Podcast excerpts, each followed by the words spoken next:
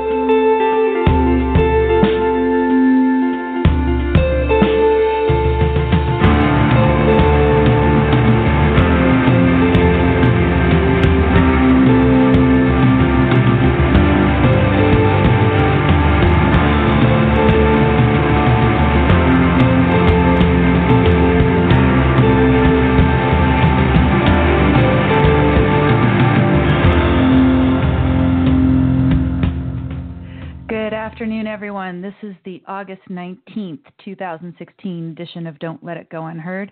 And this is where we discuss news, politics, and culture from the perspective of Ayn Rand's philosophy. Ayn Rand's philosophy of objectivism uniquely upholds the right to the pursuit of your own happiness. I'm your host, Amy Peikoff, and I'm glad to see a number of people here in the chat room over at Blog Talk Radio today.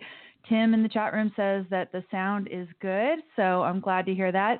As I was, you know, saying my little spiel here in the intro, I felt a tiny little bit of squeak in my voice. I said, "Where is that coming from?" I haven't noticed that I have any kind of a cold or anything, but it it has been kind of a, a crazy but good week for me over here. So who knows? I might end up with a little bit of squeaky voice or something. It certainly won't be like that other a few weeks ago when I was interviewing James Valliant and had absolutely no voice. We're going to be in good shape here.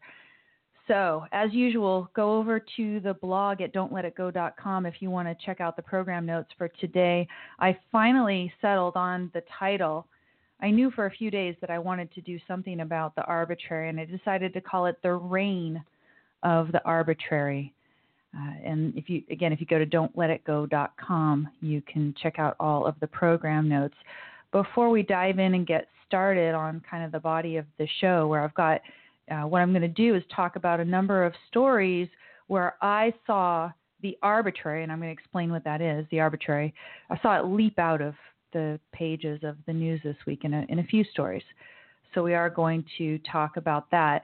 But before we get started on that, I thought you just, you know, should have a little bit of fun.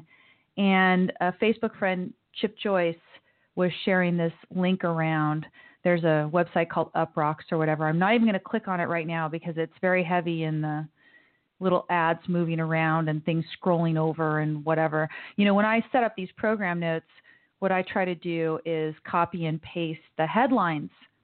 And some websites make it so difficult to copy and paste those darn web uh, headlines because they have all this stuff moving over it or you think you're clicking on you know to copy and paste and before you know it you've clicked on an ad because they moved an ad in front of you before you could click on the, i mean it's just ridiculous.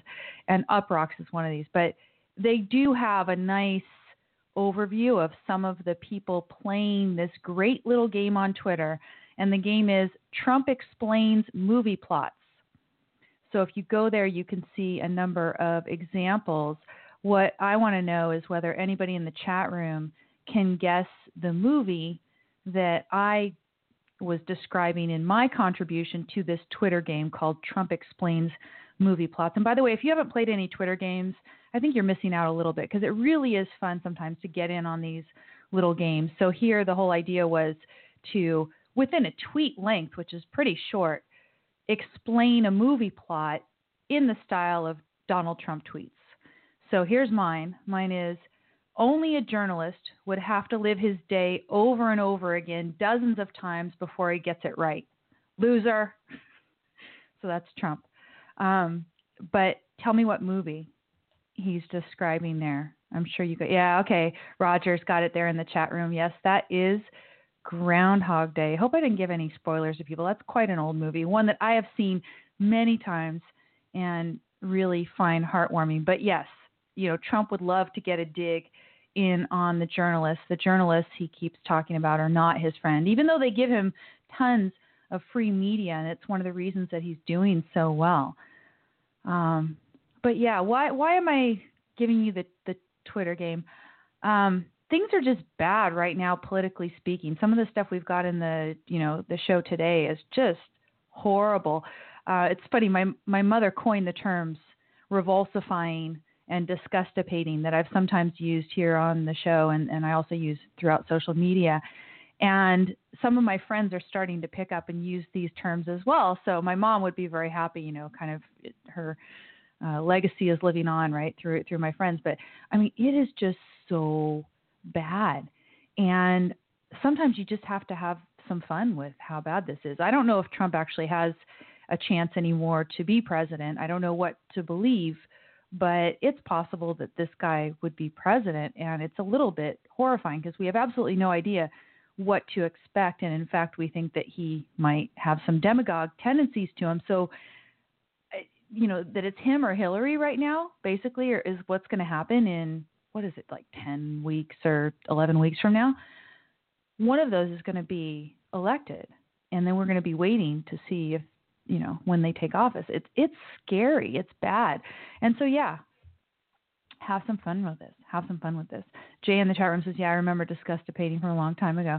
Yeah, it, it. I mean, I don't think my mom coined them, but my mom used them all the time. Revulsifying and disgustipating, usually in tandem like that, and it's one of the cool things that I remembered about her and then bring on. But it's just you find it so apt these days. Sometimes there are news stories that are so bad that I don't think the terms revulsifying and disgustipating are near nearly enough to describe them. I don't even bring them in because it's just it's wimpy compared to the way that you should be describing them. But yeah, it it, it is just terrible. Have some fun with it. Uh, some people were saying about this game, you know, what does it say that this is what we're reduced to? You know, here's the Republican nominee, and we're going around playing these games, and he hasn't even taken office yet. It's typical to make fun of a president after he's taken office, but before he's even there, there is just so much to ridicule from this guy who ridicules everybody else. So, in any event, uh, do do have a little fun with that.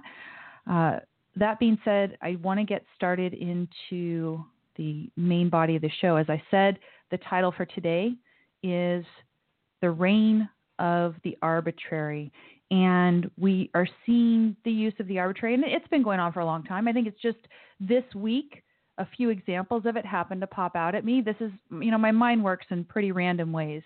I don't have a master plan of the shows that i'm going to do even for the next week right? It, it just happens to be what catches my eye and what i'm thinking about in this week is what you're subjected to when you come here and uh, and listen to my show. But you know, I was looking at these different stories and seeing different examples of the arbitrary being used in the media and in government, and they just expect us to accept it and uh, you know that we that expect us to give us credence. So let me get into what the arbitrary is, and if you really want a good statement of what the arbitrary is, you go back to Leonard Peikoff's awesome book, which is called Objectivism, the Philosophy of Ayn Rand, where he lays out in hierarchical form the essential uh, content of the philosophy of, of Ayn Rand's philosophy of objectivism.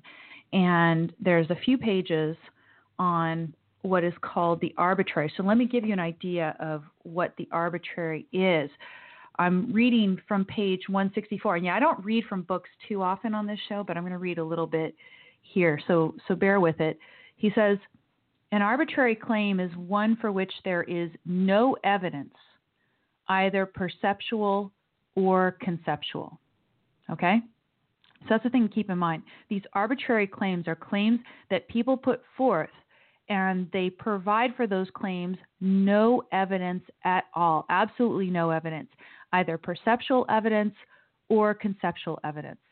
Now, continuing with paragraph here, he says, It is a brazen assertion based neither on direct observation nor on any attempted logical inference therefrom. For example, a man tells you that the soul survives the death of the body, or that your fate will be determined by your birth on the cusp of Capricorn and Aquarius, or that he has a sixth sense which surpasses your five, or that a convention of gremlins is studying Hegel's logic on the planet Venus. If you ask him why, he offers no argument. I can't prove any of these statements, he admits, but you can't disprove them either. right? That's what they often say. Yeah, I can't prove my statements, but you can't disprove them.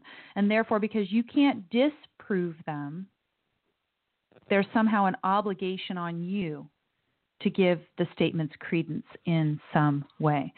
So, what you want to do is, yeah, yeah just Gina in the chat room says arbitrary claims, uh, Trump comes to mind. Yeah. And unfortunately, a lot of other people come to mind as well. So, let's go ahead and go to the first example of a story. I mean, a lot of these news stories are interesting in and of themselves for their own content.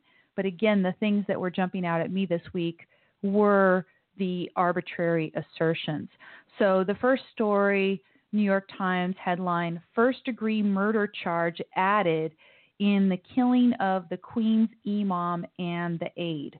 You probably heard of this story of the, as far as I could tell, point blank shooting of an imam and his aide in Queens recently.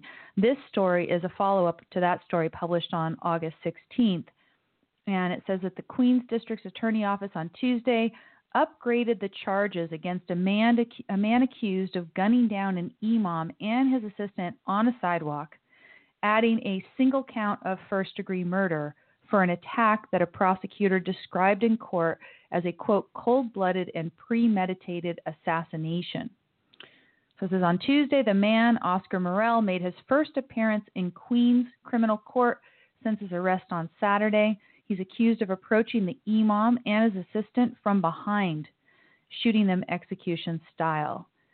And then it says, um, you know, they haven't determined the motive for the attack, but they're describing it as, quote, a most horrendous and desp- despicable act, end quote. And then they describe it, you know, what, what he did, how many bullets and all this stuff, right? And then, uh, you know, he's being ordered held without bail. And um, then you know they talked about the the you know weapons and all this stuff. Okay, then I'm skipping down. It says prosecutors added the first degree murder charge, which carries a maximum penalty of life in prison without parole, because the attack was believed to be quote the intentional killing of two individuals during the same transaction end quote. Okay, and they say pursuing such a charge is an unusual step typically reserved for cases like the killing of a police officer. So they talk about examples of this in recent years because, you know, they're doing uh, some some other ones, you know, of, of multiple killings, but mostly it's for police officers. And so when you read this and you say, okay, they don't even really know the motive yet, but they're adding this first degree murder tar- charge, taking this unusual step that's usually reserved for cases like killing police officers the you know the substance of this story that could get you kind of at least interested to follow it and see what's going on is that why are they taking this unusual step? Would they be taking this unusual step if, for example, it was a um, you know, like a, a, rabbi, for example, or a priest, would they be taking that unusual step? Um, somehow, I think no, they would not be. Um, yeah, in the chat room here, they're they're uh, following my story here. Okay, um, sorry, I got a distraction there because somebody actually tried to call me with my dog bark ring, so I'm sorry about that distraction. Um, yeah, so so why are they doing this? You know, uh, would they be doing it if it was a rabbi or a priest, or is this part of De Blasio's reign in New York? You know, where he is, as far as we can tell, very pro-Muslim and so, because it's the killing of an imam, they're you know adding this heightened penalty, even though they wouldn't necessarily do the same for the killing of a rabbi or priest. This is speculation, right? But this is the kind of thing that occurs to you when you read this story at first. You know what's going on, and you know is it arbitrary for me to speculate that? We could talk about that in a second. But let me tell you um, what the news is doing with this that that struck me as, as arbitrary. They say uh, and I'm quoting from the article here. They say while the motivation for this violent act is still unclear and continues to be investigated, one of the possible motives being explored is whether this was a hate crime, Mr. Brown said.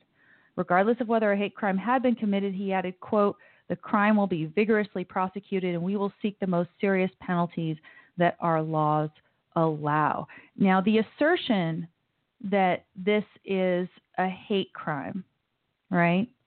Um, is being thrown around, and it's being repeated here in this New York Times article.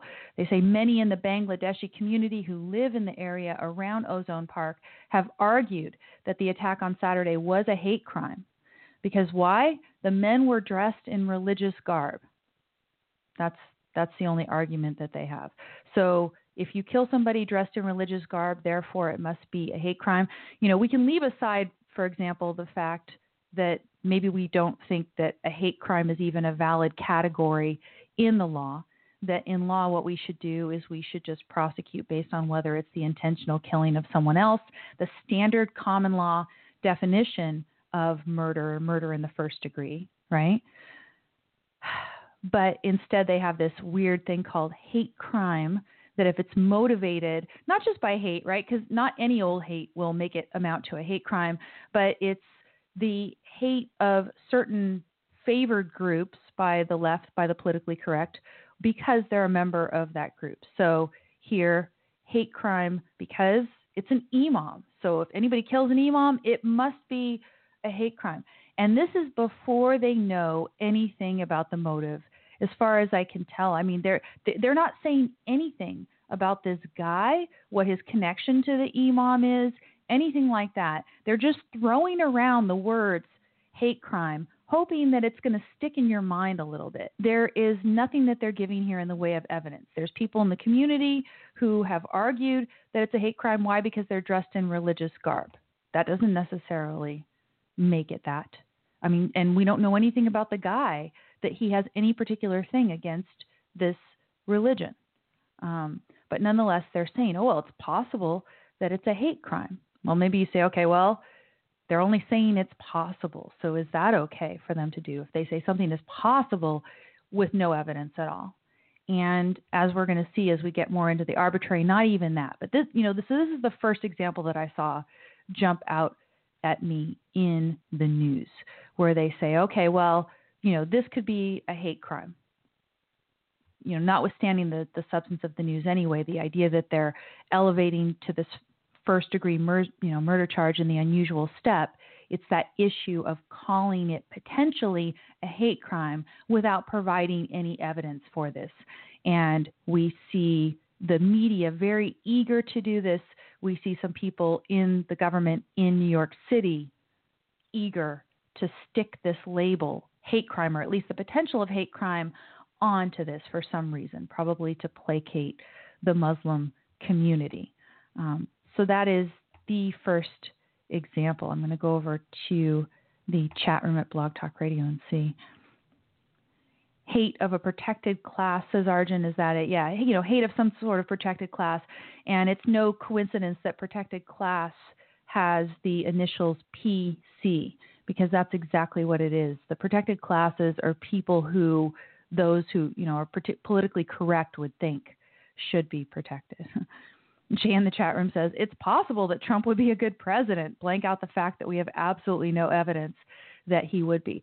And it is really true. I think that a lot of people who are going with Trump, they're going with pure emotional. You know, I had a whole show on hope where I talk about, you know, what a rational basis for hope would be. I don't know that you have any you know rational basis for hope that Trump is going to be a good president. You can wish, but is the wish based on any valid expectation is, another thing. So no, I would I would say that that's also an example of the arbitrary. But yeah, so that's the first concrete example that I have. Um, then the next example that I have here is this $400 million payment to Iran delayed as prisoner leverage. Now, we can get very upset about the whole substance of this particular story, right? Because it very much looks like this $400 million cash payment to Iran is a ransom, right? It is a ransom for the release of hostages. It definitely looks like this. And yet, we have Carney I mean, not Carney. I keep calling him Carney. Carney resigned. It's Everest. Sorry. Um, I mean, not Everest. It's Earnest. What am I doing? Okay, I'm sorry, you guys. Um, these guys are all interchangeable to me. These stooges that have to go up there and lie for our president. Yeah. So it's Josh Earnest is the current stooge, and he's the one who actually got grilled in a press conference the other day, a press briefing that he was doing. I've got the link to that press briefing over at the blog at don'tletitgo.com. And what you need to check out there is you need to check out the stretch of it from a little bit after 38 minutes all the way up to about 45 minutes or so. There is a journalist sitting in the audience who very patiently just grills Earnest and keeps saying, you know, look, this is looking very much like a ransom payment.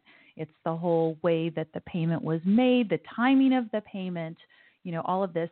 And and Earnest just tries to explain it as, um, you know, first of all, we don't have a banking relationship with Iran. And by the way, we told you all about this deal, the one point, what was it, 1.7 or 1.3 billion or whatever it is that is, you know, being given as part of the whole package of the Iran nuclear deal, right? Um, he's saying, you know, we told you all this before. We're so transparent. Um, and if anybody is asserting anything else, it's just because they are biased. He's basically trying to say that the claims of the people who are criticizing this deal that those claims are arbitrary, right? He's trying to say that there's nothing to it, that they they're not giving anything at all. And so my question for you is, do you think he's right, right? You know, he says, look, you know, we have as part of this deal, you know, that we're giving the 1.7 billion and this is just part of that money and you know, we happen to pay it in cash because we don't have these uh, banking relations with Iran and so there's nothing there, you know, he's trying to say. There's nothing there, Earnest says, that is suspicious. There's nothing that would make you think it's actually a ransom payment. The idea that it's a ransom payment, it's a completely arbitrary assertion of the very biased critics of the Iran deal in the Republican Party, like Ed Royce and other people, right? Or he says, alternatively, or not just alternatively, but and uh, the idea that it's a ransom is also being promoted by the hard right wingers in the Iranian government and clergy, right? Because they are very excited to go, haha, we got a ransom payment from the United States. That makes us look really bad, right? Um, and if this is an, a ransom payment, and I think, you know, and I'm giving it away, right? But I think there's a reason to think that there is. I don't think this is a completely arbitrary assertion. Um, you know, that, that there there's something ransomy about it uh, that I'll talk about in a second. But you know, it it you know opens the door for Iran to do this again in the future. People have an incentive now to capture and hold hostage more Americans because we are giving in, we're negotiating, we're giving them something for it. If this is, is indeed a ransom payment, it's it's a big concern. And he, you know, Earnest is just blowing this woman off, and she is so patient and persistent and saying, Look, no, it seems like there is actually something here above and beyond what you told us. And he's saying, No, you know, the fact that you now learned that it was a plane load of cash that arrived in the middle of the night and that the timing was delayed so that the hostages were released first and all this you know no it's not related at all and you shouldn't think that there's any evidence at all that it's a ransom. Uh, what do you guys think here in the chat room? What's your thoughts on what evidence there is that there is a ransom payment? Arjun in the chat room is talking about the fact that you shouldn't want to compromise with the Islamic Republic, and of course that is, uh, you know, the big picture. We should not be making these deals. Circumstantial. Yeah, we shouldn't have a negotiation with terrorists. Let me let me tell you the you know the one thing that I thought was you know an actual piece of evidence that Earnest has not answered. Right, the fact that this payment was made in cash, and he tried to say there's no difference between the payment being made in cash or the payment having been wired from some account in the United States to some account there in Iran, and there is a huge difference right?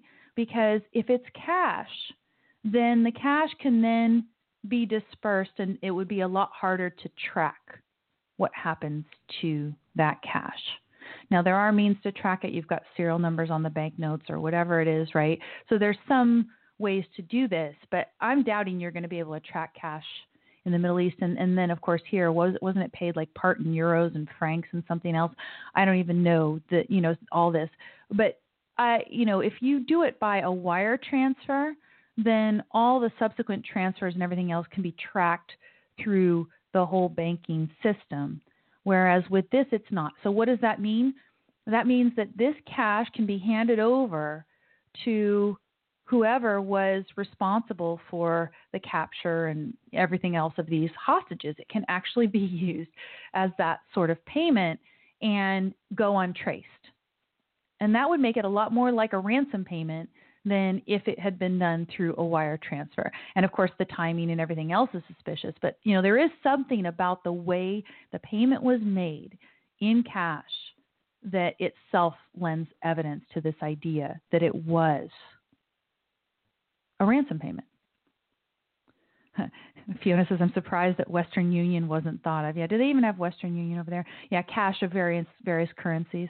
Um, Earnest, what's his first name? Yeah, Josh Earnest. Uh, yeah, Josh, Josh, yeah, Josh Earnest. So he's joking and he's not earnest.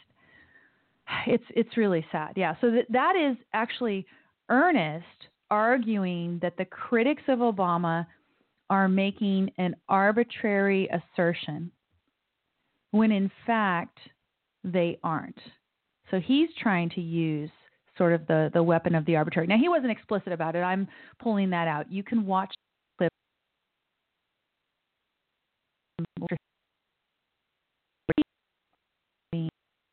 bias of these people that there's nothing there that obama administration was completely transparent and that the way that this transaction uh, took place given the fact that we don't have a banking relationship with iran that there's no evidence at all for this ransom theory and i'm right there with the journalist i'm saying yes there is something that the white house needs to answer here it is not just plain politics.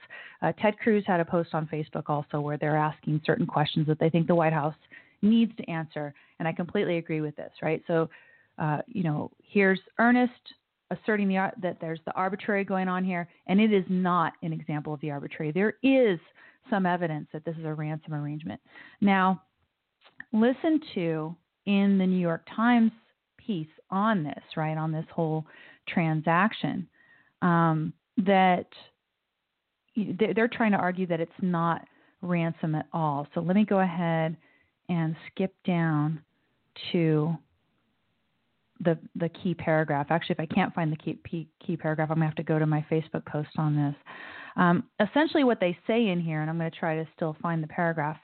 Um, they try to say that look, we would have had to pay this money back to them anyway. That it is not ransom that we would have owed them this money, right? Um, it says administration officials said it was the first installment of the 1.7 billion, et cetera. Um, and what the New York Times argues in its piece is that, yeah, you know, we would have had to pay that to them anyway. It is not ransom at all. We would have owed it. Why? Because years ago, when the Shah was in power, right? Years ago, when the Shah was in power, we had some sort of an arms deal with them, and we didn't deliver the arms because then, of course, the revolution and all that happened afterwards. And so we would have owed the money. We would have owed them the money. We would have had to pay it.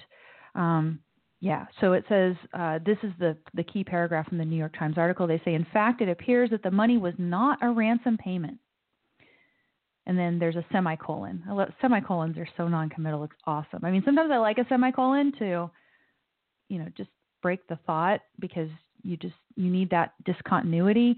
Um, often after a semicolon, you'll have a full clause, and grammatically you need one, whatever. But the semicolon, you don't know what the relationship is between the clauses that come before and, and what comes after. So this is interesting. So they say, in fact, it appears the money was not a ransom payment, semicolon.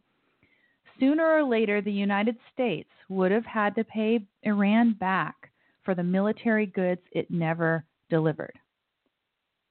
Okay? So I say sooner or later we've had to pay Iran back for the military goods it never delivered. This is, I'm asserting, I'm thinking this is an arbitrary assertion. And let me give you an argument for why I'm telling you this is an arbitrary assertion, right? Um, what is what is the argument that they hope we have in our minds for this, right? Because New York Times, then they just go on to something else. They say in the recent week of story, recent uh, series of stories, Wall Street Journal established that the plane load of cash was timed to ensure the American citizens whatever. Um, so they're just starting to discuss the argument that it is a ransom payment, but they never talk about why we really would have had to pay back Iran for the goods we never delivered. So what are they counting on? They're counting on us thinking in our mind, well, we made this agreement, we were going to pay them, you know, uh, uh, we were going to pay them for the goods, right? Or uh, um, actually, no, they paid us money and we were going to give them goods. We never gave them the goods, so we have to give them the money back, right? That agreement they're assuming you're going to think in your mind is still a valid agreement. It creates an obligation for us to pay them back now. And I'm saying, no, this is just not the case, right? Because why is it? This agreement that they're asserting is still valid was nullified. And you could say it's nullified for a couple reasons. There's some people on my Facebook thread over on my personal page. You can just follow me on Facebook if you want, Amy Peikoff. But um, some people over there have been arguing some of the points. My main point was that Iran has done things to United States that would invalidate any sort of contractual agreement that we had with them. So they took us, you know, took all these hostages and they also were state sponsors of terrorism for all sorts of attacks over the intervening decades. Here we are in 2016, and we're going to say that that agreement that was made way back before the revolution, that it's something that's valid that we should still honor. So there's that. It's it's you know what has the country done? Uh, other people in the thread and the Facebook thread were talking about the fact that the government has um, definitely changed uh, since then, right? So it was the Shah that we had negotiated this agreement with, and now we've got, of course, the Ayatollahs and presidents and whatever complex structure of theocracy that they essentially have over there, essentially a, a theocratic rule. Uh, you know, it was more of a monarchy, and now it's more theocratic. And um, yeah, I mean, it's just invalid. That agreement, that you need to give us a reason why we should think that that agreement is valid. And the New York Times gives you absolutely none. You are just supposed to, as a good reader, go, oh, yeah, we made an agreement. Um, so let, let me just kind of get you, uh, you know, kind of back to the, the definition of the arbitrary. Again, an arbitrary statement is one for which there is no evidence. And you could say, okay, well, Amy, there is some evidence here, right? Because they're saying, well, look, we had this agreement but it is so easy to invalidate that agreement. I mean, any of us could think about and question the validity of that agreement. That I would say that the assertion that there's any kind of an agreement there, right? So they say, look, we have reason that it's not ransom payment, it's something else, that we owed the money. Why? Because there was agreement way back when, and we didn't make good on the agreement, so we owe money pursuant to that. I would say that there that that agreement is valid and that we owe money on it. That that statement is arbitrary, and we're just supposed to accept it. We're just supposed to stomach it and go, oh yeah, oh yeah, okay, that makes sense. Yeah, you know, it doesn't matter whether we're dealing with the pre-revolutionary, pre-hostage taking Shah, or whether we're dealing with the militant ayatollahs who have condoned and encouraged the taking of American hostages for decades, in addition to sponsoring other attacks on the United States. But according to New York Times, you're just supposed to accept this assertion that, yeah, you know, we owe them money. Um, Arjun in the chat room says Iran literally doesn't have a right to exist. Yeah, I mean, certainly we should not be respecting any agreements with Iran. Not at all. And and you know, this idea that we somehow owe them the money and that you cannot see this as a ransom payment is just completely ridiculous. Um, yeah, forget the contracts, says Arjun. Yeah, do not do not respect those at all. And any of the weapons that we would have given, yeah, the weapons, uh, wouldn't those weapons have been used in opposition to the current regime? Yeah, maybe the weapons would have been used to defend, right, the Shah against the current regime, but I guess not delivered in time to make a difference. Yeah. Um, and I, you know, of course, for me, that whole period in the in the 70s was a little bit before my news aware time. I was I was aware, of course, of the hostage crisis itself, and but you know more I became more conscious of politics under the presidency of Reagan and, and later than that. So you know the whole time leading up to that hostage crisis, I'm not as as well aware of. But yeah, so you see these two examples here of the arbitrary in the news. On the one hand, you have in New York, the city government of New York seems very eager to throw out the arbitrary assertion of hate crime when you're killing an imam. And then here you have the arbitrary assertion that we owed a debt to Iran according to some prior agreement, an agreement that we can easily discuss as being invalidated by the subsequent actions of Iran. You know, again, if and we've talked about this on, on the show before, you make an agreement with somebody, it's like Ted Cruz's pledge, right? His pledge to support Donald Trump. That pledge is not going to survive all subsequent horrible, atrocious actions by Donald Trump. That pledge can be invalidated by Donald Trump, for example, saying it was invalidated.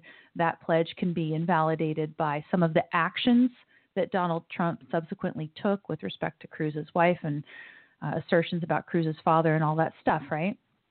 So similarly, New York Times can't get away with just saying, "Oh yeah, you know, there was this prior agreement and therefore we must respect all prior agreements." It is ridiculous. But do do watch Earnest, right? Because this Earnest press briefing happened before the, you know, media outlets basically forced the government finally or it was probably Congress that forced the government to concede that it was at least leverage you're, not, you're still not supposed to call it a, a ransom payment, but now we're going to call it leverage and try to say it's not a ransom payment. It is ridiculous. Um, the word optics was used by the journalist in, in that video, and it is. The optic, optics are terrible. The optics are going to encourage anyone on the ground in these Muslim countries that are hostile to us to go ahead and just start taking American or Western hostages as much as you can because there's money in it. You're going to get something out of us because now we're dealing with them. And it is frightening and scary.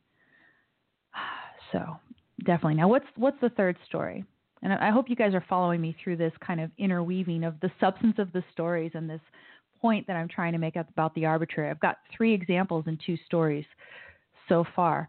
And then I've got this one that was just handed to me, thankfully, by Rob Abiera. I'm kind of wondering if Rob Abiera is a psychic of some kind. I, I don't know. He was reading my mind this week because he sent me a link to this Atlantic piece. And the headline is What Michael Moore and Donald Trump Have in Common. Subheading is Making controversial claims without providing evidence gets attention, and it's also reckless they say. And you know, this is this is Clare Foran is the author of this piece published August 18th, so just yesterday. Michael Moore, she says, has a theory about Donald Trump. The Republican nominee never wanted to be president, and he is now sabotaging his campaign as a way to get out of the race. Now, raise your hand in the chat room if you're guilty of thinking this about Donald Trump. And then the question will be if you are guilty of thinking this about Donald Trump, what is your evidence? That's what I know. Oh, people are saying, uh, go ahead, watch even past my suggested editing point of 35 minutes in that video. Keep going. You know, actually, the friend who sent me that was suggesting stopping at about 34. I mean 44, right? So 38 to 44. And I'm, you know, 45. It's good. It's probably even good after that as well. So you can keep watching. It's it's fun to watch Earnest squirm about this, knowing, you know, in a few days what actually happens. You know, he says he's telling the truth, and then we see that they're forced to admit that he really wasn't. I don't know how these guys can survive their job. Um, but yeah, so so back to this uh, this point about Trump. Tim says I agree with Moore that this is all that Donald Trump is wanting to do. Now, what is the evidence for this, though? You're going to say it's circumstantial, that you just simply couldn't believe that somebody who behaves the way that Donald Trump has behaved would actually have wanted to be president. Is that the sort of claim that we're making here? Um, you know, wh- what is the evidence? What Foran argues here is that he doesn't really have any evidence for it, that he's making arbitrary assertions about this. Uh, quote from Moore Donald Trump never actually wanted to be president of the United States. I know this for a fact. End quote, the well known documentary uh, filmmaker wrote on his website earlier this week. Moore does not offer concrete evidence for his claim. Quote, I'm not going to say how I know it, he wrote. So basically, she says if you want to believe what he has to say, you have to trust him. The claims have been shared thousands of times on social media, reprinted in media outlets, including Huffington Post and CNBC. It's the latest in a series of high profile statements Moore has made about Trump. He recently penned an open letter to Ivanka Trump imploring her to intervention as her father's quote comments and behavior have become more and more bizarre and detached from reality end quote now, at least there, right, with that one, you're looking at the substance of the statements in making whatever the claim is. In May, uh, she writes, Moore told, told Bill Maher, quote, you and I are going to take him down on an episode of uh, HBO's Real Time, uh, quote, and, he, and then he says, no, seriously, this is the end of Donald Trump. Yet Moore, she says, a liberal activist who supported Bernie Sanders during the primary race, has demonstrated that he has something in common with Trump he and the Republican pres- presidential nominee are both willing to present controversial yet unsubstantiated claims as fact, even when doing so may be reckless. Moore tells quite a story, she writes. He claims that Trump decided to run for president not because he thought he would win, but because he was, quote, unhappy with his deal as host and star of the NBC show, quote, The Apprentice, and hoped to strengthen his negotiating position. The plan went horribly wrong, however, when NBC instead cut ties over Trump's remarks about Mexican immigrants. By the time Trump realized he would actually become the nominee, running for president was no longer looking appealing to him. Moore then suggests that recent controversies caused by Trump on the campaign trail may be, quote, all part of his new strategy to get the hell out of a race he never intended to see through to its end, end quote. Now, I would argue that there's some evidence to the contrary out there, right? Uh, Trump seems to be thoughtfully appointing, or okay, I'm not even going to say thoughtfully because I don't know what, what the inner processes of Trump's mind are, and it's very hard to tell what those are given what he tweets out in the world. But the people, some of the people who are being appointed to his various committees as economic advisors and other types of advisors are good. And what the rumor is that it would be Trey Gowdy as Attorney General. That would be very good. So these are some good people. I don't know that if he wasn't serious, that he would have appointed these decent quality people at least, right? Uh, what his plans are to do with them and how much they're all going to be subject to his arbitrary whim, which could change with his mood and be very scary. I don't know. But if they're good people, then I guess they would resign rather than do anything too horrible. So, you know, again, we could we could start talking about is there any hope at all? See, would be okay. What I do know is that there is at least some evidence that Trump has intentions to actually try to be president as opposed to merely running as a publicity stunt and that now really all he's trying to do is get out of the race because now you know in recent weeks he's been naming people to as advisors and things like this and naming what a lot of people are thinking are, are decent people. So it just doesn't seem consistent with um, you know with moore's story. And in fact, one of the things that Leonard Peikoff talks about in this, um, you know, this uh, this little section on the arbitrary. Again, let me get back to it. It's around page 165 or so, and in my enthusiasm, yeah. So 164 is where I was reading from before.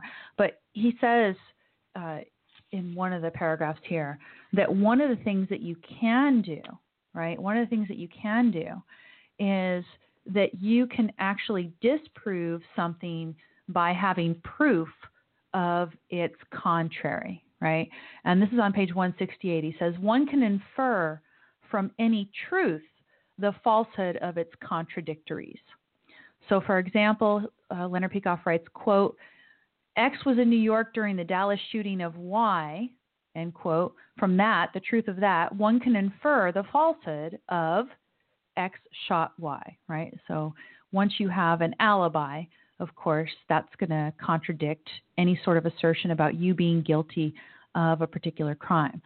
So if I give you some evidence that Trump is taking actions that are consistent with somebody who's serious about becoming president, then an assertion that says, well, he's got absolutely no intention to become president, it was just all a stunt, that seems like it's going to be false. Now, we could talk about how much evidence have I given you by talking about these appointees when he says all, you know, Trump goes around saying all these horribly irresponsible things and acts like somebody who's not serious? We could talk about what level of proof we have, but I have some proof. And all that Moore is talking about is arbitrary speculation. He doesn't say that he heard a conversation that Trump had saying that he was unhappy about the deal, um, or that he saw an email or anything at all. There is just a speculation. It's what some people in objectivism might call psychologizing about what Trump's motives actually are. So, you know, Moore provides no evidence. I provide some evidence that Trump might be serious about this. And I would say I invalidate his claim, right? You know, he's going to have to provide some evidence for his claim before he can even hope to be taken seriously at all. Now, mind you, um, and, this is when you start to get into the discussion of the arbitrary as such, and, and why do we care about this, right? Why do we care that we've got the New York Times repeating arbitrary assertions about a hate crime in the case of the shooting of the imam in Queens, right? Or why do we care about, you know, whether or not a particular statement is arbitrary and Earnest trying to dismiss something as arbitrary when it's actually not arbitrary, right? To say that something that isn't arbitrary is. Or why do we care, for example, that the New York Times thinks that it can get get away with asserting that we, you know, have this duty to pay Iran back for a long time ago, decades old deal that has long since been invalidated. That they can just arbitrarily assert uh, the claim that that deal imposes a duty on us. Why do we care about this? Why do we care that Michael Moore is going over there, you know, going around making arbitrary assertions about Trump? I mean, I don't like Trump, but why is it a bad thing that Michael Moore is making arbitrary assertions about Trump and getting attention of serious news outlets, you know, news outlets that people take seriously anyway, like the Huffington Post and CNBC are a couple of the outlets that are cited in this Atlantic piece. Why do we care? And this is where I think, you know, if you do want to get this book, Objectivism, Philosophy of Ayn Rand, I think quite valuable. Uh, this section that Leonard has on the arbitrary is really helpful because what he talks about in here is the fact that if somebody makes an arbitrary assertion, and again, an arbitrary assertion is one for which the person provides no evidence, or, and I'm going to make a little bit of amendment, this is an amendment I recall Leonard making in here, but I don't have the particular citation.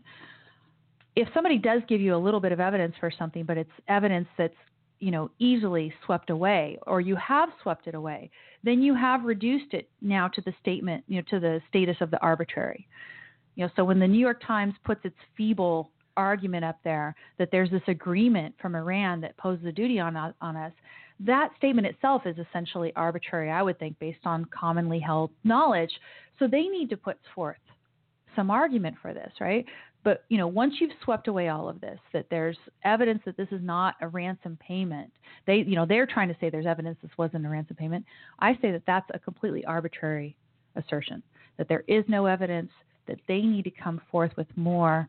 Otherwise, it just has this status. So then, what are you supposed to do with it, right? What are you supposed to do with these arbitrary claims? Why is it so bad that the New York Times is making these arbitrary assertions, that Josh Earnest is pretending he understands what the arbitrary is, but he doesn't, and that Michael Moore is making these arbitrary statements and he's being taken seriously and repeated on these other outlets, and the whole internet is buzzing with Michael Moore's theory. Well, he said it, and so it must be right, or something like that.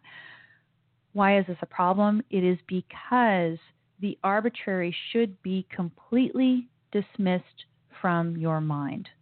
The arbitrary, writes Leonard Peikoff, is neither true nor false. It has absolutely no status. If somebody tells you something, you know, I say, okay, there are green gremlins in the back of the room over there, and they're making ice cream.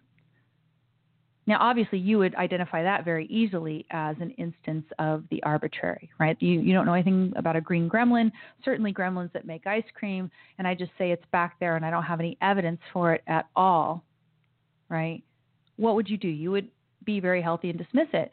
But what we don't do often enough is dismiss these arbitrary claims that are made by the media or you know and like i said in the case of that earnest you know accusing republicans of being arbitrary we don't have a clear understanding of what the arbitrary is. And that makes earnest think he can get away with saying what he said to the journalist to say that there's no new piece of information that makes it look any more like a ransom from the fact that we saw the plane arrive late at night with the cash and the you know? No there was. There was something there. Um, and and so we need to know the difference. We need to know the difference between there being something there, some actual evidence, and not. Because if there isn't any actual evidence, what is it that you should do in terms of your own mental functioning and health, in terms of you keeping in touch with reality, using your reason to go about your life and live your life and make decisions? you need to dismiss the arbitrary. You need to dismiss it completely. Um, I'll give you an example of where I can sometimes be found guilty of it. And in fact, a listener to the show, and I can't remember who it was, so I'm sorry, I'm not going to credit you properly. Um, that that you know there are things out there that I get sucked into, and so I'm very health conscious, and I could go into a whole song and dance about why. But I'm, I'm a health conscious person, so when you see these articles in these newspapers, and what they'll do is they'll take one study in some medical journal, and the study will maybe show a plausible link between exercise and some great benefit for your life, or it'll show a link between, you know, like sitting too much and you're going to get cancer, or whatever it is. They'll make assertions about what that particular study proves that are essentially baseless. Journalists love to do this. They love to get these headlines going about, you know, how exercise is great for you. Why? Because everybody kind of thinks, yeah, we should all exercise. And so, you know, you can go ahead and get away with a headline that doesn't have any basis really in fact. And they say, well, you know, it's based on this study. Well, the fact that it's, quote, based on a study, if there is no logical connection between what the study actually asserts and the claim that you're trying to make, no, you still are making a completely arbitrary claim, even if you can talk about a study that seems sort of kind of tangentially to be related to the claim that you're trying. So many, so many articles. And, and like I said, recently I even shared one of these types of articles in the program notes. Why? Because I want to help you guys all be healthy too, in addition to me. And I think, okay, we're in this for the long term. Obamacare's going up in flames, and we all need to be healthy who knows what kind of medical care we're going to get.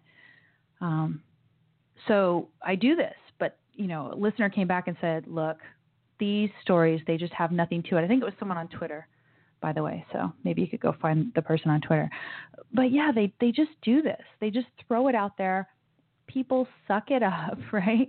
And and they don't do what you're supposed to do, which is you are supposed to ruthlessly dismiss these arbitrary statements. You need to identify whether there's any evidence for what it is that they're saying. You need to dismiss it from all thought.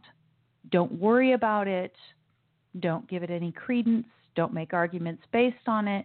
You don't even have to argue against it. There is no obligation to argue against the arbitrary. Somebody has to actually give you some evidence first, right? And this is uh, goes back to a point that I was talking about earlier. One of the things that people do when they make an arbitrary assertion, they say, "Well, yeah, I can't prove it, but since you can't disprove it either, therefore, you need to think that it's possible."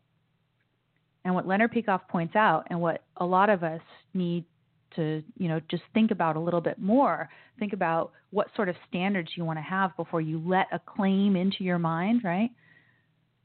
Think about whether there's any evidence for that claim.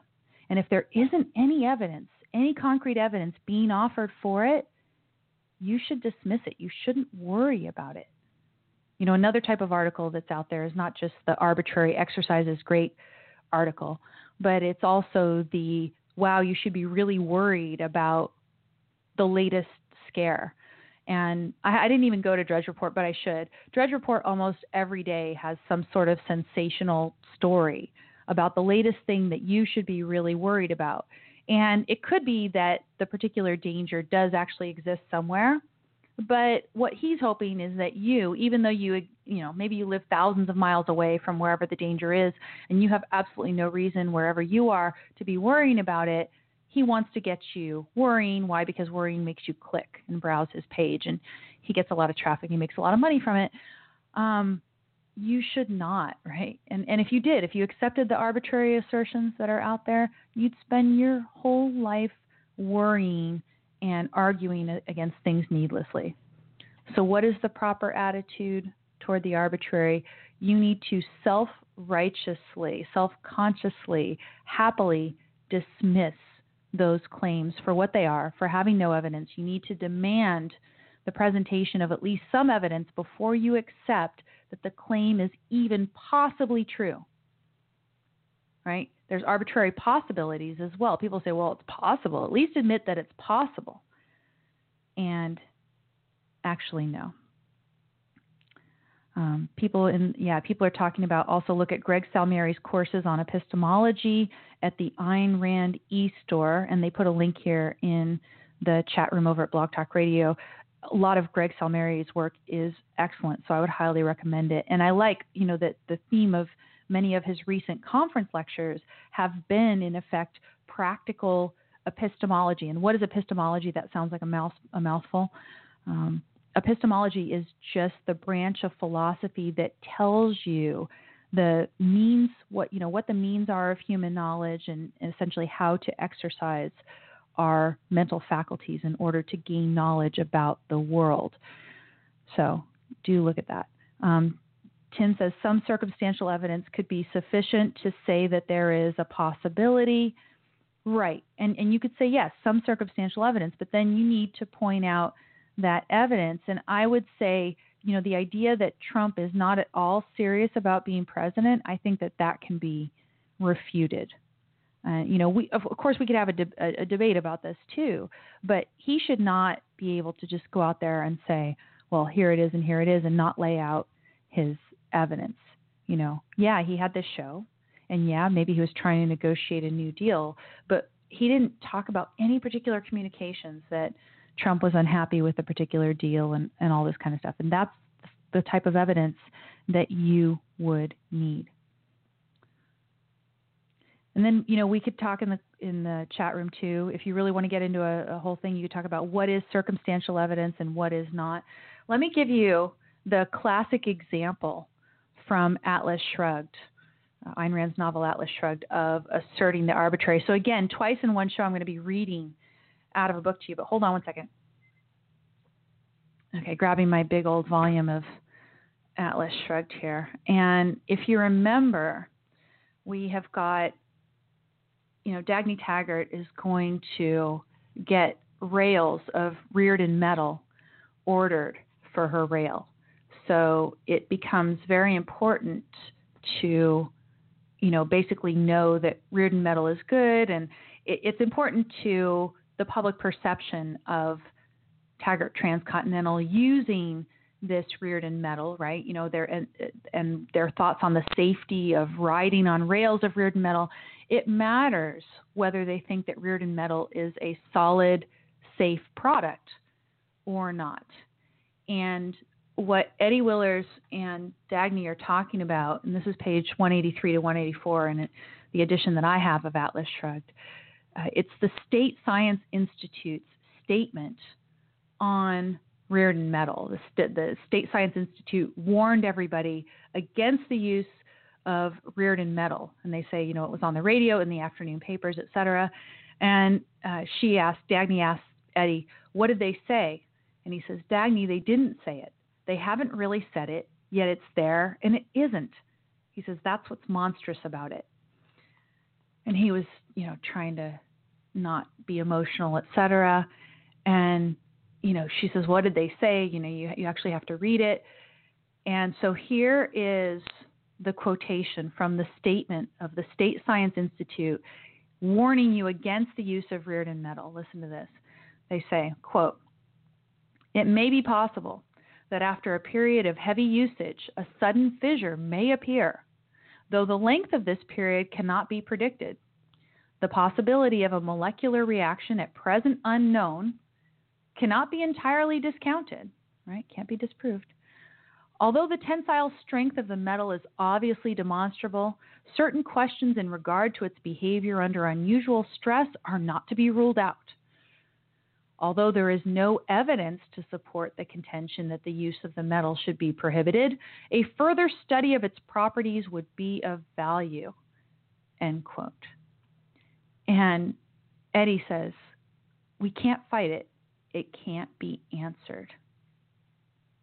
And that's true, right? In the sense that it can't be answered. There's nothing to say. What these people depend on, right? The people who are foisting the arbitrary on you, they depend on the fact that you're going to accept these assertions, especially if it's just talking about a possibility. Don't rule out the possibility. You're going to accept them. You're going to internalize them. You're going to make decisions. You're going to have feelings based on them. You're going to give these statements credence. And you know, since there's nothing you can really say against it because they haven't provided any evidence, right? It's all arbitrary. You can't answer it. You know, like I said, if if they provide some little bit of evidence, that at least you can counter that. And you know, like I say, I think Michael Moore is providing maybe a little bit of circumstantial evidence about his Trump thesis, but I think the idea that he's not a serious candidate can be countered by evidence that we do have of solid things that Trump has done that are consistent with somebody who actually wants to be president. So, um, you know, here in, in the you know in the fiction in Atlas Shrugged, it's completely unanswerable. There's no evidence being offered. She provides a perfect dramatization of an assertion of the arbitrary and its ability to do damage in a culture that doesn't fully understand the issue. So, again, what do you do? You look at these claims that people are making and ask yourself, is there any evidence at all being offered for it? And then if you realize that there isn't any evidence being offered for it, try if you can. So it, it can be difficult sometimes. I'm not saying that this is always easy, but try to have the mental discipline to dismiss that because insofar as you let these arbitrary assertions into your mind and, and you consider them as, as being possible, you entertain them, you're using up your mind on something that just has no status in the world. It's got no relation. Um, in the chat room, someone is sharing a link to an article or a little uh, blog entry written by Ben Bayer on this exact issue. So you could check that out as well if you're over here in the chat room at Blog Talk Radio Live. Um, yeah. So, given my sensitivity to this issue of the arbitrary, of course, like I said, sometimes I'm I need a refresher. I need a refresher on this stuff sometimes, particularly when I'm reading all these health articles out there and I want to be healthy and all of that. it's tempting to look at these claims about what exercise can do for you, for example, and start acting on it. When in fact, it's probably the case that the you know what we've known about exercise for quite a bit longer is is a is a little better, and you don't really need to go you know totally kill yourself with exercise. You just need to do an everything in in moderation approach. Um, by the way, speaking of exercise, I went yesterday to a local beach, and this is one of these beaches, and there's probably more like this around the world, but this one has a bunch of steps.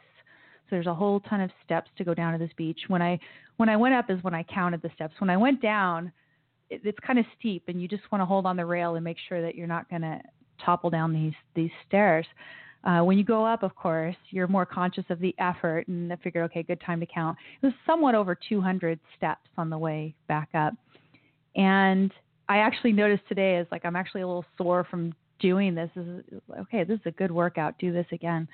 Um, you know, but what what do you need to do? You know, you just do you know a bit of walking or aerobic per week. Don't overdo that stuff. And every expert that I know says if you do the proper high intensity workout, even just once a week, you can build muscle strength. And I have seen evidence myself and my own friends who go only once a week and build up tremendous strength just based on that. Uh, one time per week, half an hour, 40 minutes. Uh, of course, a lot of times you want to do this under proper supervision and stuff, but look into high intensity training. Uh, MedX equipment is, is quite good. So that's something that I hope to get back to as my journey of return to health continues myself. So there's my little spiel on health. Now, why do we want to think about our health so intently.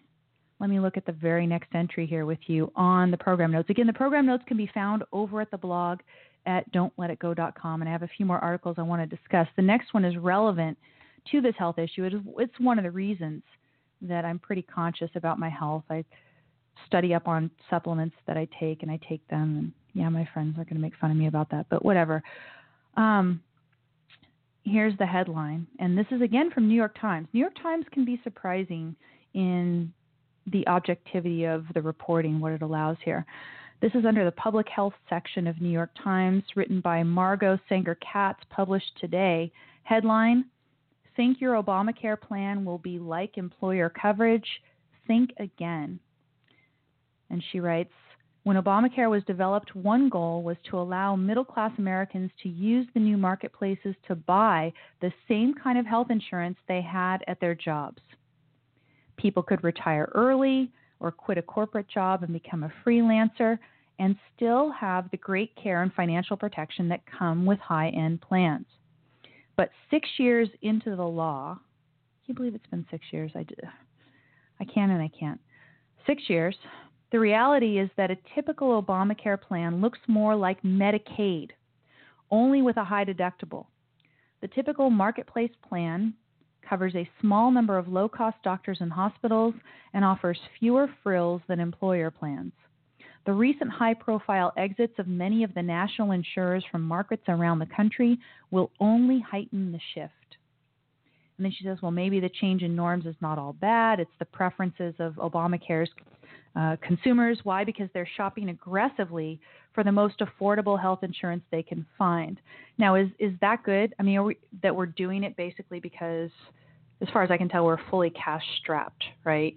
I mean, I think that's really the reason is that oh, so many people in the United States are cash strapped, so they have no choice but to purchase the cheaper plans. It's not like that that's what they would want to do if our economy was in better shape, you know. Um, we've talked also about what Obamacare is calling insurance before, how it's not really insurance at all, that it's uh, it's like buying a prepaid voucher for some health care that you may or may not use. And most likely, the health care that you are going to use, they're going to pay for only a small fraction of it, and you're going to be hit with bills for everything else. I had that experience last year. I don't even have a marketplace plan.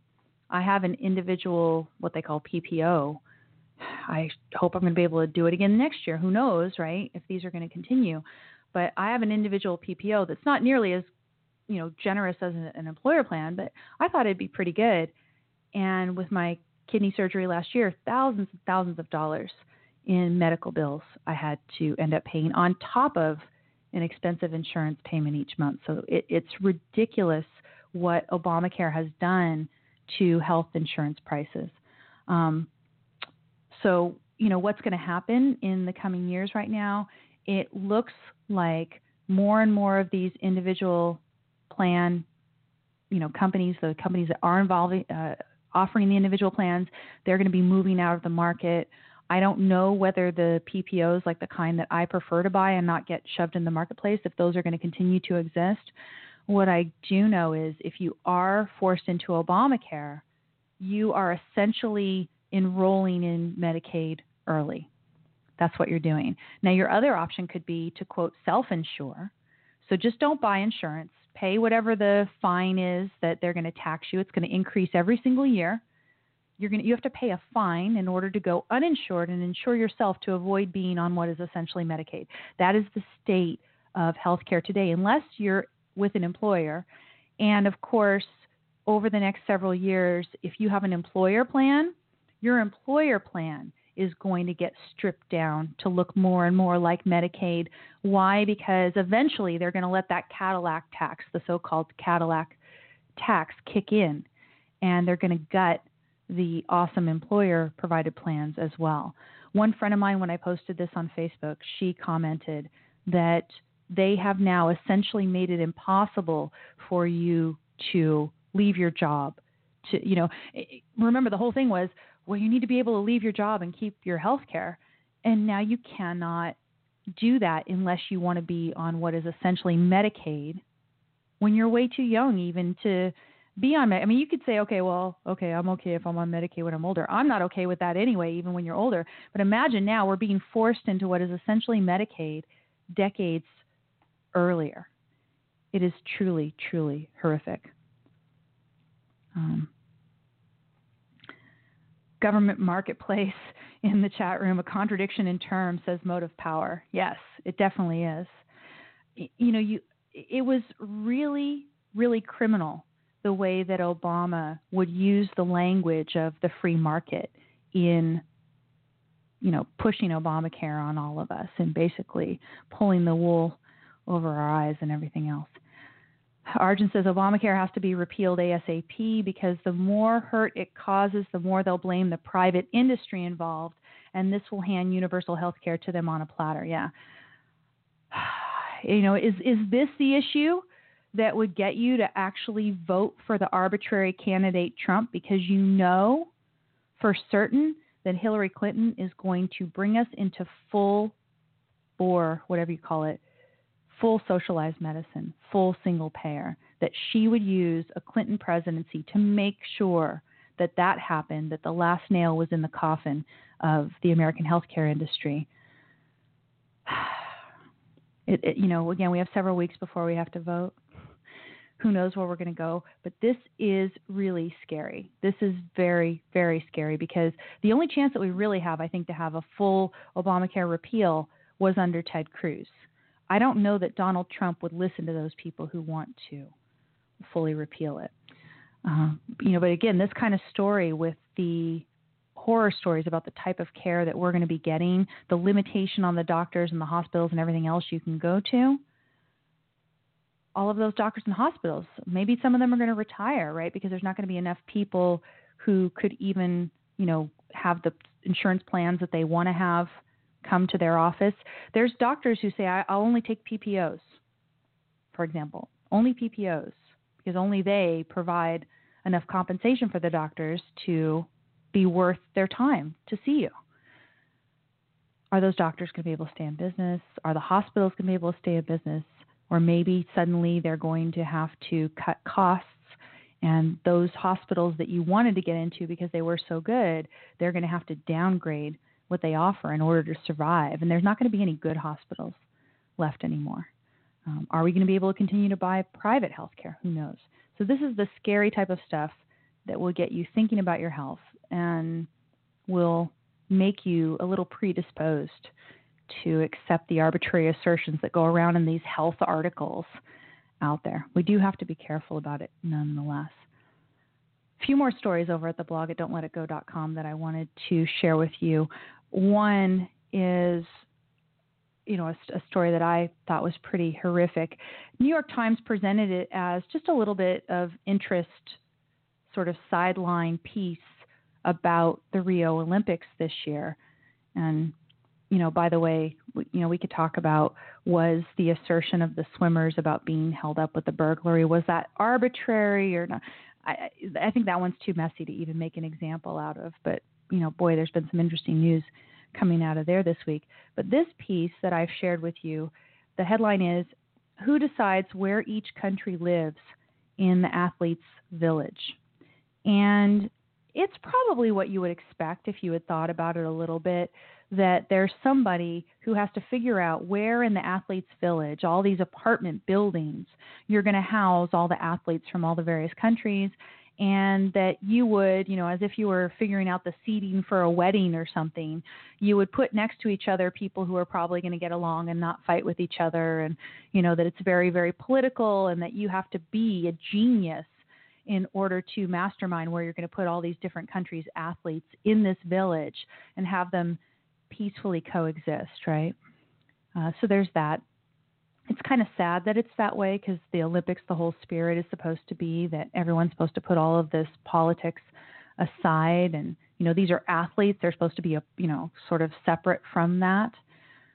Um, but it doesn't always get fully separate. And the thing that struck me in this piece is when they talk about the fact that there are two countries, two countries that, unlike all the other countries, are unable to hang outside of the apartments that they're occupying. They cannot hang outside their apartments their flag or the name of their country or anything for safety reasons.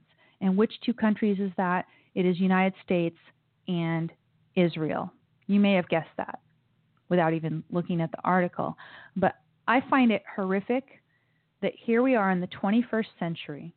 Here we are right? You know, 9 11 was in 2001. We are 15 years later, just about, right? And we cannot get this handle on terrorism, Islamic terrorism, enough to keep Olympic athletes safe so that they could show national pride, for example, by displaying their flag or, you know, proudly showing off what country they're from.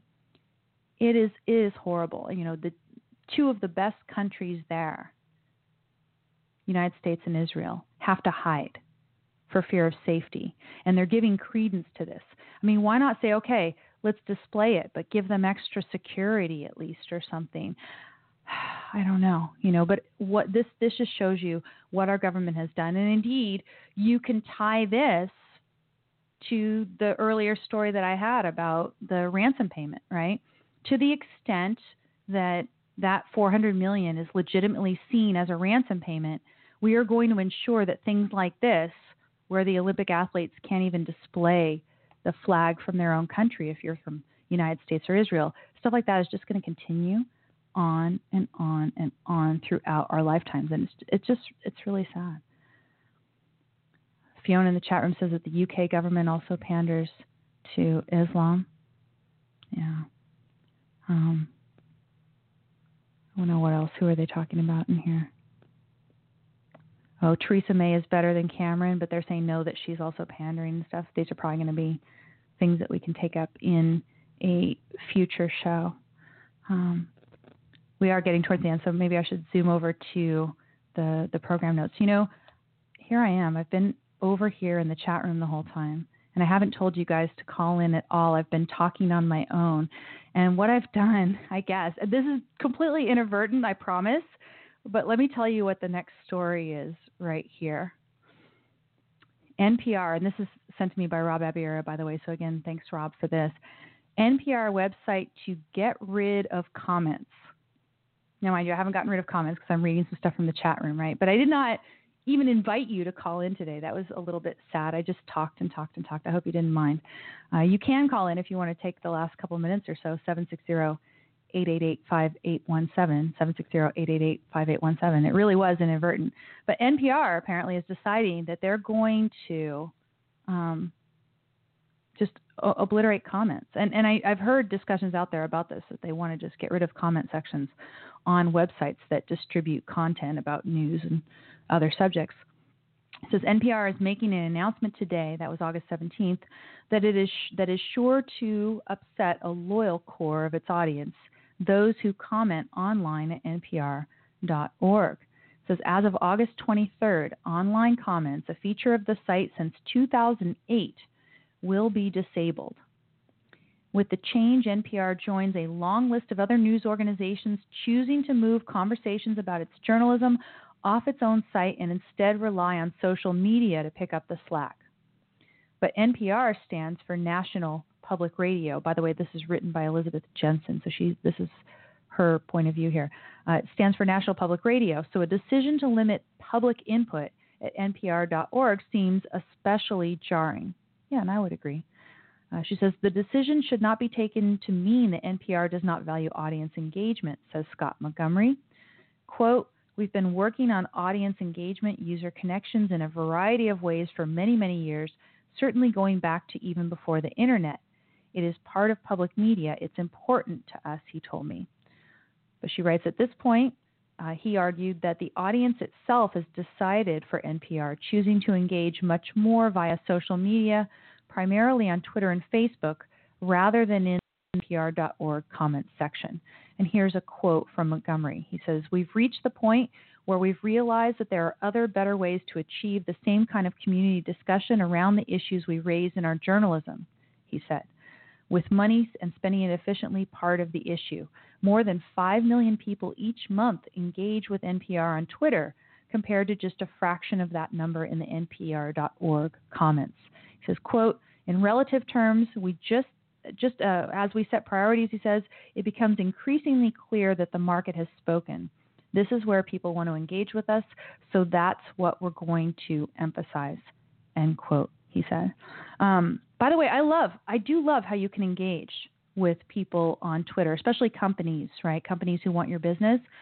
So, um, Under Armour, right? I gave you guys the example last week where Under Armour had that great ad with Michael Phelps, and um, you know the slogan is "Rule Yourself." And then I go over to Under Armour's website looking for some sort of cute little you know T-shirt or whatever that says "Rule Yourself" that I can wear, and it's got to be cute, it's got to be sexy, it's got to be awesome. Um, and they have nothing. They have no uh, not even for men, I don't think they have T-shirts that say "Rule Yourself." And you think, you know, they unleashed this awesome campaign with this awesome slogan. They need to have some piece of clothing that they're selling that you can buy that's got that slogan on it because it's it's too good. So I tweet out to them, "Hey Under Armour, right?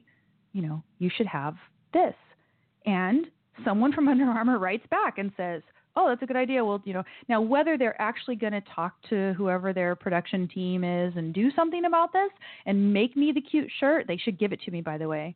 I should have a sponsorship arrangement with them or something, right? I'll do the picture. I'll, you know, whenever people give me the cool T-shirts, I do. I do the little picture. It's like an excuse to do a new selfie. So, um, yeah. So, you know, send me the T-shirt. I'll, I'll do the selfie, right? And uh, that would be great. But the, you know, the point being is that you can engage. And yeah, you could engage with NPR. You can engage with me on Twitter, by the way, at Amy Peikoff on Twitter. Go ahead and follow me there and tweet to me. I do look at those. Sometimes I'm not on Twitter as much as Facebook. I tend to be on Facebook a, a little bit more. So, yeah, follow and comment on Facebook when I've got the public posts either on my own page or on the Don't Let It Go Unheard page on Facebook as well. But yeah, social media is increasingly becoming this way that we interact. So I see it. Um, it takes resources, especially to moderate comment sections, right? If you have a blog and you want to moderate and you want to make sure that rude or otherwise horrible comments aren't actually going to be there, you want to delete them, you have to pay somebody to, to monitor all that. So that's another thing too. And, and just, you know, the hosting of the comments, disk space usually isn't that bad of a, a thing, server space and stuff, but there might be a bandwidth issue, uh, getting things to load, right? Getting those long streams of comments to load properly that that could discourage people if the page takes forever to load because of all the whole comment section then they're not going to actually read your article and you want them to read your article so there's there's a lot of reasons for this but it is a trend something to think about i kind of put it there as second to last because it's neither bad nor necessarily good. It's just something to see in terms of a trend in the way that people are talking about content out there. And then finally, I've got the last story. But before I have that, let me see if anybody took me up on my invitation to call in. Nope, nobody called in. They did not. Um, what are we talking about here? Oh, just to yourself. Okay, I don't know what you guys are doing here in the chat room. Uh, Fiona says, of late, with how bad the mainstream media has blatantly been, she says, I must admit that I do check the headlines with uh, several of them for just a, a, chuckle. That's what she does. Okay. Um, yeah, talking about the, the UK and everything else in there as well. Okay, one more story. Again, over at the blog, don'tletitgo.com. This is good news, but it's also news that I hadn't really thought about the full implications of. And you've heard over the past few years that self driving cars are on the way. And it's always self driving cars that you tend to hear about in the news. And the headline that my friend Brian Yoder shared uh, to the you know the story that he shared is this: Uber's first self-driving cars will start picking up passengers this month. This month. And at least in the click that I just gave it, it says it was posted yesterday by Jon Russell, this blog entry over at TechCrunch.com says it's been a while since news broke in early 2015 that Uber was working on self driving cars. Earlier this year, the company openly admitted it was testing cars in Pittsburgh, but we haven't heard much more over the last 18 months. And they say with Google, the self driving car leader, slowly making progress with its autonomous cars, you'd be forgiven for thinking Uber's efforts are far behind and barely visible in its frenemies rearview mirror. And they say, well, think again. It turns out that Uber has been making very rapid progress on its plan to replace its 1 million plus drivers with computers. They say, bad news if you're an Uber driver. I mean, imagine this. They have revolutionized the delivery of essentially taxi services, right? You know, um, they've revolutionized that industry, even with human drivers. But then imagine it's going to be a whole nother revolution when you don't even have the driver at all. It's a completely computer driven car. Say, in an interview with Bloomberg, CEO Travis Kalanick revealed that the company is preparing to add self driving cars to its fleet of active drivers in Pittsburgh as soon as this month. Some people are joking. It's like, look, Ocon is going to be there next year, so let's go ahead and uh, get some computer Uber cars. Anyway, the way they're doing it now is they're going to deploy these 100 modified Volvo XC90s that have the self-driving mechanisms in them. And if you happen to just, you know, ask for an Uber car in Pittsburgh and you happen to get one of these, then your ride will be free because this is like they're testing this. So you're a little bit of a guinea pig. And you might be a little nervous about that. But I don't want to focus on that. I don't want to focus on should you be nervous if you're in a self driving car. You want to focus on how cool is this when it works because we're going to be confident that we've got human beings who are in touch with reality, who are mastering this technology and are going to make it work awesome. So, anyway, you can check this out if you're in Pittsburgh. You can test it for yourself. Of course, it's like a lottery. You hail a Uber, Uber, you hail a Uber, and maybe you get, um, you know, one of these self-driving cars, and then you'll get a free ride, and, and that's kind of cool too. A free ride and a lot of stuff to Instagram and, and tweet out to your friends because you're one of the first. It's, it's pretty awesome. I think I'll definitely have to go out and try to hail an Uber next year. Oh my God, I'm almost done. Um, I've got the 90 second woman in my ear right now, people. Um, go look at this article. The thing that is promising is that they're going to bring self driving technology to trucks. And if you know some of the history of trucking, how the trucking industry essentially put out of business the railroad industry. Why? Because of the pressure of the unions that they put to basically make all the freight hauled by trucks. Now the trucker unions are going to be out of business as well. They're going to be replaced by computers, just like the McDonald's cashiers who said that we deserve $15 an hour.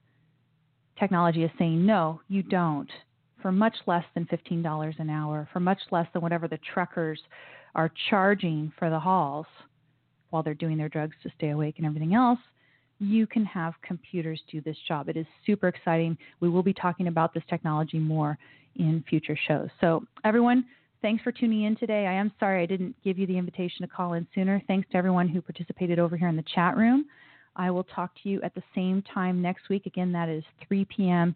Eastern Time, 12 p.m. Pacific on Blog Talk Radio. Until then, have a good afternoon and weekend. Take care.